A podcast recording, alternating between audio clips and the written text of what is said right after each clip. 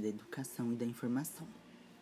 Segundo, não estereotipe pessoas com deficiência. Uma dica muito importante é não estereotipar pessoas com deficiência. Atualmente, nossa sociedade vê esses indivíduos de formas de duas formas principais: ou como herói, a pessoa é um grande exemplo de superação e consegue vencer todos os obstáculos da vida e é tida como um exemplo, ou como coitada, que tem vários problemas e é digno de nossa pena, nada além disso.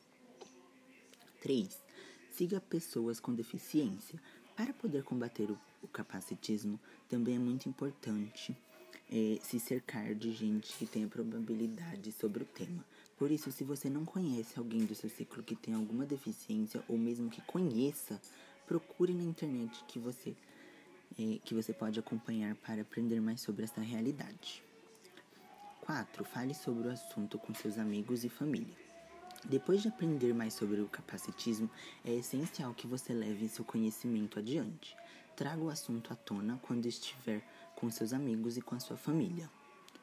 5. Lute por acessibilidade. Não adianta lutar contra o capacitismo ficando só no discurso. Por mais relevante que ele seja, também é cruel entender que precisamos urgentemente de políticas públicas para pessoas com deficiência. Ao contrário do que muitos pensam, acessibilidade não é, não é favor e direito. Isso é direito. Isso significa mais rampas em lugares públicos, mais intérpretes de Libras nos programas e textos de, em braille disponíveis amplamente. É assim pegar as vagas res, reservadas para deficientes sem que seja rapidinho também é discriminação. Última dica.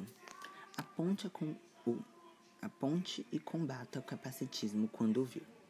E por fim, não tenha medo de ver ou vergonha de apontar essa forma de discriminação quando vir além do praticado, seja uma brincadeirinha de mau gosto ou, ou um ato explícito do capacitismo.